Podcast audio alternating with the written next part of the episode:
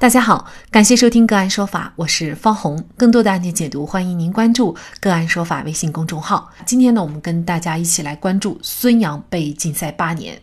就在瑞士洛桑当地时间二月二十八号上午，国际体育仲裁法庭宣布，对此前世界反兴奋剂机构诉中国游泳运动员孙杨和国际游泳联合会一案的裁决结果，决定从即日起对孙杨禁赛八年。对此，孙杨表示已经委托律师依法向瑞士联邦最高法院提起上诉。为了让大家了解整个事件的前因后果，有媒体也整理了孙杨暴力抗检事件的关键节点。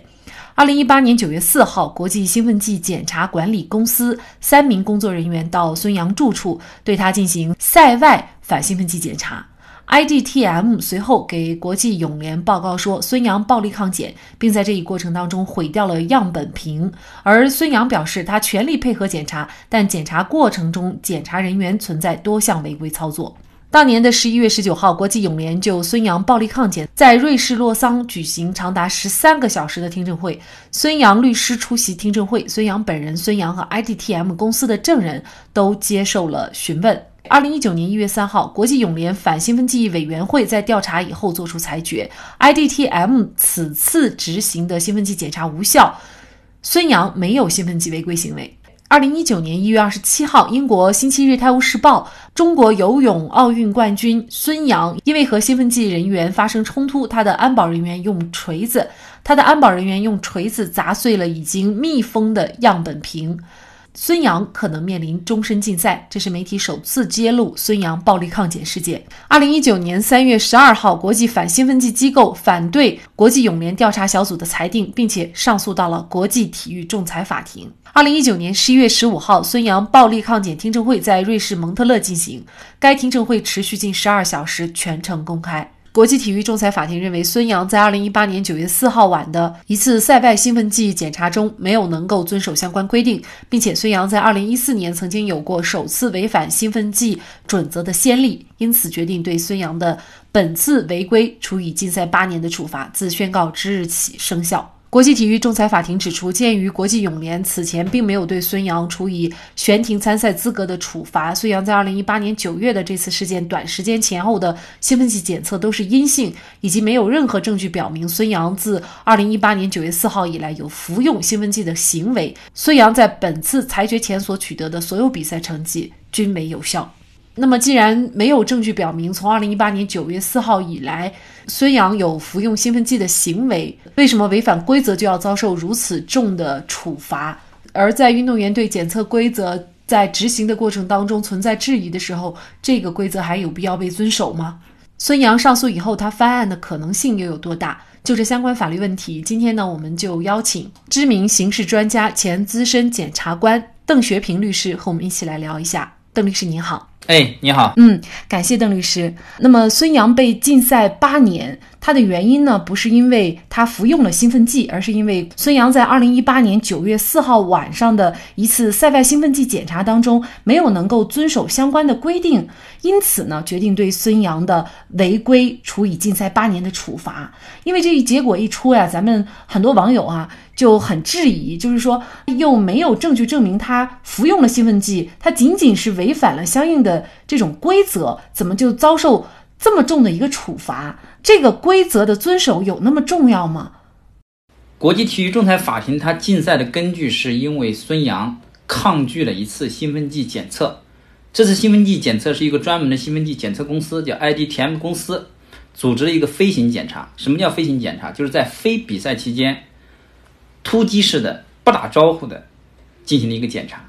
那么这样的检查在这个国际反兴奋剂机构它组织。非常多啊，包括国际泳联也组织了很多次。那么孙杨呢，在此之前也是接受了上百次的兴奋剂检测，但是在这个去年的这一次检测当中呢，呃，因为孙杨对这个检测人员的资质以及检测过程中的一些行为表现提出了质疑，所以导致最终没有能够完成这次检测，包括这个检测人员没有收集到孙杨的尿液的样本。呃，检测人员虽然已经收集到了这个孙杨的血液样本，但是这个血液样本现在看来是被孙杨和他的保安给砸毁了。也总而言之，就是说，这个检测公司他们想要获取的两个样本都没有拿到，这次检测是失败了。那么，这个国际体育仲裁法庭认为，这样一种抗拒检测的行为本身就构成了一种违规。同时，根据相关的规定呢，他们给了八年这个禁赛处罚。刚才你问了一个问题，说你没有违这个服用兴奋剂，你仅仅是因为抗拒检测，那么这样的处罚是不是有合理性？或者说，这样一个仅仅因为抗拒检测就处罚这么一个规定是否有合理性？实际上，我们搞专业法律人士的人啊，我们都知道，我们规则它是包括两种。一种叫结果主义的规则，就是看结果。你比如说，你把人给杀了，要把人杀死啊；开车撞人了，要把人给撞撞坏。那这种是看结果的。还有一种是看行为的，啊，这个就是不管你有没有结果，只要有了某种行为，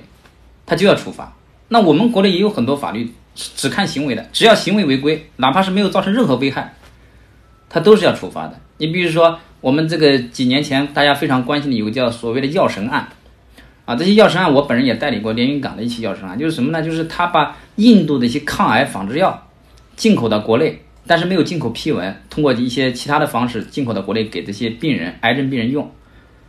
啊，不，这些药是真药，可可以治病的。很多病人因为服用了这些药，他的生命得以延续。你要从结果来看，是没有任何危害结果。但是因为这种行为本身是法律所禁止的，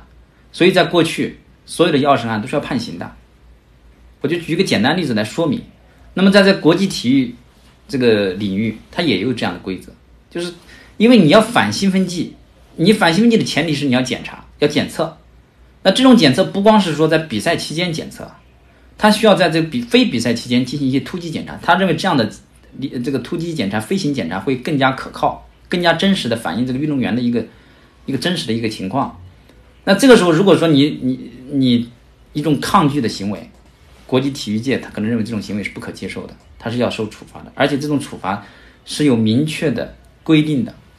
这一次对孙杨的检查，他就属于突击检查了，因为是大晚上的，而且他来到了孙杨的住处，是在他意料之外的。呃，同时呢，他又觉得其中有血检官和尿检官他们没有资质证明，因为这个原因呢，他就抗拒检查。对于这个抗拒检查，就存在一些争议。比如说呢，三个人都必须有资质证明呢，还是说其中有一个主检官有这个资质证明就可以了？在整个的执行过程当中，到底血检官和尿检官应不应该有资质这个问题呢？其实还是存在争议的。可能在规则的本身还是有一定的这个模糊的情况存在。那么在规则本身出现一些受质疑的情况下，那么是不是作为孙杨来说，他就还是要遵守呢？你这个问题也是很多这个网友或者社会上非经常出现的一种观点，那就是说，啊，你这个资质是有问题的，那我孙杨凭什么要配合你进行检测？那首先我们要讨论几个问题啊，第一个就是他这个资质是有没有问题？我们知道他这个检测啊，他不是说有两个人来检测，他有一个主检官，主检官的资质是没有问题的，这一点孙杨也是认可的。那么现在孙杨提出质疑的是叫。血检官和尿检官，他提出了不同的质疑。关于这个血检官，他的主要的质疑是说，这位护士的护士证是在上海注册的，但是你现在到杭州来采血，啊，上海的护士能不能到杭州来采血？他是这么个理由。可是我们要注意到一个事实是什么？当他提出这个理由的时候，血已经采集完毕了，而且已经装到这一个封闭的容器里面去了。好，他质疑另外一个叫尿检官的资质，尿检官的资质，他说。你没有这个相关的这个授权证明啊，没有相关的资质证明啊。可是我们要了解一个什么？就尿检官他的职责是什么？他的职责就是监督，确保这个尿样是孙杨本人的尿样，这个尿样没有被采取一些，比如说里面加东西啊、添加东西啊等等，啊，它是一个原始的、真实的尿尿样，他就负责干这个事儿。换句话说，就监督孙杨把尿给排出来，然后他拿走。整个过程中，他对这个尿尿尿样的这个真实性负责，就这么这么这么简单。最终的检测结果，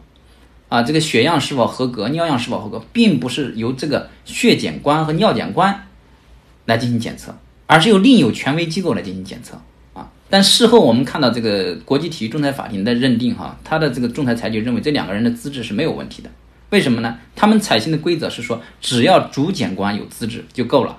不需要血检官。和尿检官都有资质，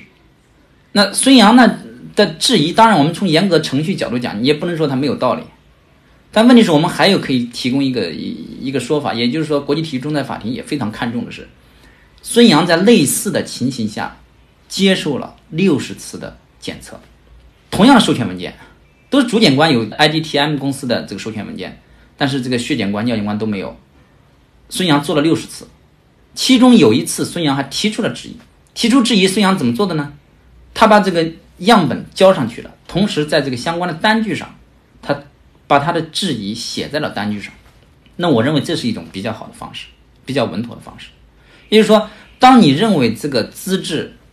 有疑虑的时候，你可以把你的疑虑表达出来，可以表达，用口头的方式进行表达。你可以写在这个书书面的，在这个单据相应的单据文件上，你可以签签名的时候可以注明。那么我们现在站在这个事后的角度来看哈，第一个就是。关于血检官和尿检官的资质，必须要有资质，这个这个问题是没有没有依据的。现在的相关文件只规定主检官必须要有资质，没有规定说尿检官和血检官有资质。所以说，呃，孙杨一方说血检官、尿检官没有资质这个说法呢，在目前它是没有规则支持的。另外一个方面就是我们要考虑，假设他确实资质有问题，那么这是一个程序上的瑕疵。我们当遇到一个程序性瑕疵的时候，我们是不是说就可以抗拒到？到抗检的程度，你就好比说，我们有一个这个警察带一个辅警来查酒驾，也有可能说这个辅辅警他法律上他不是警察，他他也没有独立的这个执法的资格。难道你说我就马上把这个开一脚油门人就跑掉了，导致事后没法检测了？那这个显然对自己很不利嘛，你没法说清楚嘛。比较好的方法，就像这个国际仲裁法庭的裁决书上写的一样，你可以提质疑，但同时应当把。相关的样本提交给权威机构保存，但是很遗憾没有这么做。所以说，即便程序上有瑕疵，但是程序上的是不是说有一些瑕疵我就可以抗检？这个瑕疵有没有严重到让你可以抗检的程度？这是值得分析的。其实对于孙杨当时来说，无论是他本人还是他的团队，应该都无法预料到，就是自己这样的一个抗检行为会有这么严重的一个处罚结果。关于这点也是有争议的。反兴奋剂组织啊，他反复强调说，当天晚上相关的检测人员已经反复的告诫了孙杨，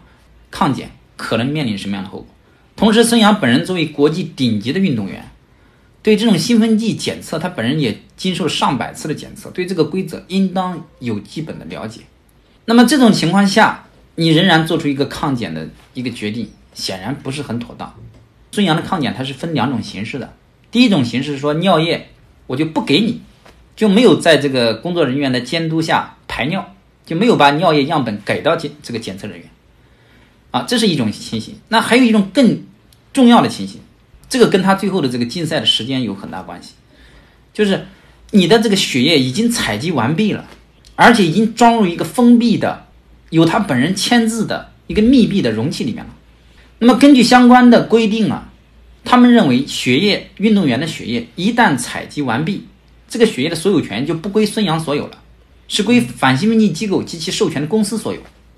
也就是说，人这是反兴奋剂机构和这个检测公司所有的血样，你去把它给毁坏了，那这个性质就比你不提供尿液的这个性质可能还要严重一点。那么现在呢，孙杨是已经提出了上诉，那么您觉得他翻案的可能性大吗？对于孙杨来说，他上诉是别无选择，因为他不上诉，那么这个裁决就是因为当日生效，那就意味着他的禁赛八年。大家都知道，运动员的黄金运动生涯就那么几年，八年意味着他基本上就退役了，就宣告他运动生涯的一个终结，所以他别无他法，只能上诉。但是上诉改判的机会非常渺茫，原因是什么？就是我们要搞清楚他的上诉审理的规则。他上诉审理不是说对你这个案子重新审一遍，他不是这样子的。他上诉审理主要是聚焦一个事情，就是这个仲裁的程序是否合法。比如说，这个仲裁庭有没有管辖权？你这个仲裁员三个仲裁员当中有没有说应该要回避没有回避的？有没有说接受贿赂的？整个这个仲裁庭的组成，整个仲裁程序有没有严重的程序违法？比如说剥夺了一方的一个诉讼权利，有没有这样的情形？如果说仲裁审理的程序没问题，没有实质性的问题，那么上诉法院对你这个裁决的内容实质上根本不做实质审查，就他根本不去判断说这个仲裁庭认定你这个违规是否成立啊，禁赛八年是否合理，他不审查这个。那次公开听证，他的程序是否合法？只要那个程序合法，这个裁决是根本很难撤销的。这样的一个规定，不光是这个瑞士的相关规定，我们国家也是一样的，在全世界范围内都是这样子。而这个程序应该说违法的可能性几乎是很小的。但如果说假设啊，假设这个仲裁庭的审理程序是违法的，那它有什么后果呢？它就是把这个仲裁给撤销了，那这个裁决就无效了。无效了，那就是一切回到零，那大家再再重新来一趟。这个阴谋论呢很流行，但是你要有证据，没有证据就是说凭空想象。那很难成为我们思考和判断一个问题的根据。如果我们整是整天是靠一种想象去判断这个世界，去观察这个世界，那对我们自己是很不利的。国际体育仲裁法庭它是一个什么样的机构？它是一个世界性的机构，不是一个西方的机构。而且决定这一场结果的不是别人，是有三个人，三个仲裁员，就是他们决定的。这三个仲裁员是怎么组成的呢？其中有一个仲裁员是孙杨自己选任的。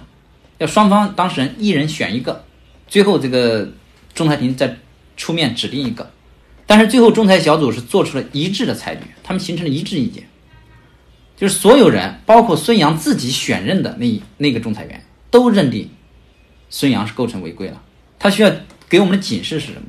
就是我们职业运动员首要的职业的素养，就是你要懂得敬畏规则。大家可以想想，一场比赛它为什么能够进行？为什么能够出一个胜负的结论？是因为他有一套明晰的规则。如果说大家都说这套规则我可以不遵守，因为我成绩好，我是一个优秀的运动员，我是一个顶级的运动员，规则可以给我开绿灯，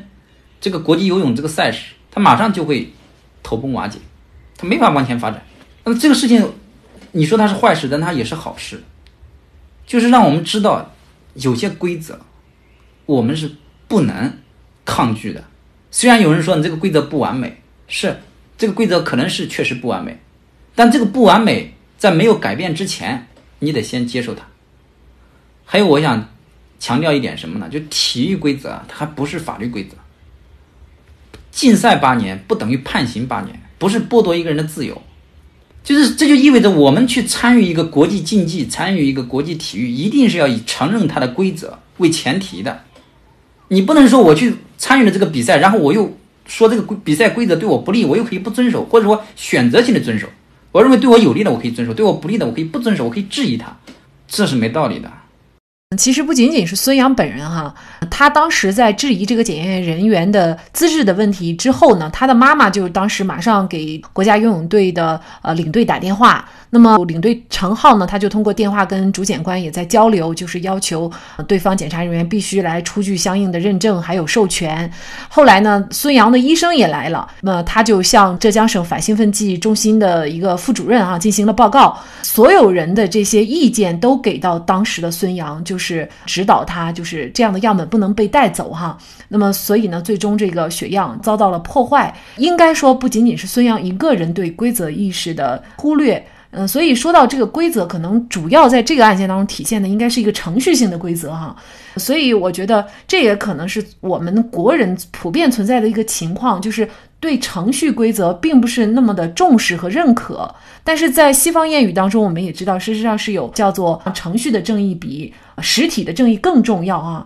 因为如果你不保证程序的公正的话，其实你这个案件的真实的情况到底是什么，你也就无法保证。那自然最后的结果呢，也就是不公正、不公平的。那可能这个也是给咱们除了咱们的运动员，还有咱们的国民上的一个比较有影响力的法治课了。对我同意你的观点，因为孙杨当晚的决策可能还不是他一个人做出的，还有其他的，比如说游泳中心呐，或者相关机构的人，还有他的这个队医，是这些人共同导致了这个结果的出现。所以由此可以看出，缺乏这个规则意识，或者说对规则理解不到位的，不只是孙杨一个人。这就为我们国家这个相关的体育从业人员提供了一个非常好的一个借鉴、一个进谏，就是什么？就我们一定要加强对这个体育规则的学习。我们现在已经是国际体育的领先玩家了，在好多这种赛事当中，我们看到奖牌榜，中国都是遥遥领先。我们是强者，我们是国际体育的强者。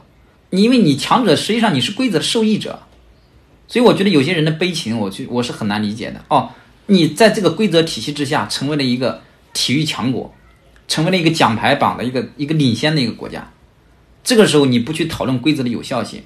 突然有一个运动员有一天因为是自自认为哈，他自己对规则提出质疑，就认为他可以不遵守规则的时候，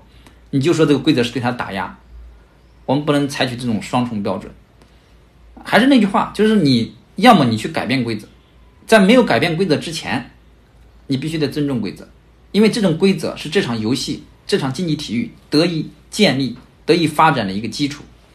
嗯，那么记得美国有一部经典的电影叫《卡特教练》，其实这部影片呢是根据真实的故事改编的。卡特呢是一名新任的篮球教练，他当时就跟队里面的队员签订了一份协议。那协议当中就规定啊，说这些孩子必须老老实实的上课，然后呢要按时完成作业，考试呢还必须要拿到规定的分数，否则呢就剥夺他们练习篮球的机会。那么当学生违反了规则，他就会果断的关闭训练馆，甚至直接放弃比赛。那么这显然，学生、家长和校长对他都施加了巨大的压力。但是呢，卡特教练没有对他和队员签订的这样的一个规则协议妥协一步。那最后呢，这批原本任性、自负、无理的年轻人，在一个平均毕业率只有百分之五十的高中顺利毕业了，而且呢是都升入了理想的大学，有一些还拿到了奖学金，改变了一生的命运。其实这部电影最核心的部分，也就是规则。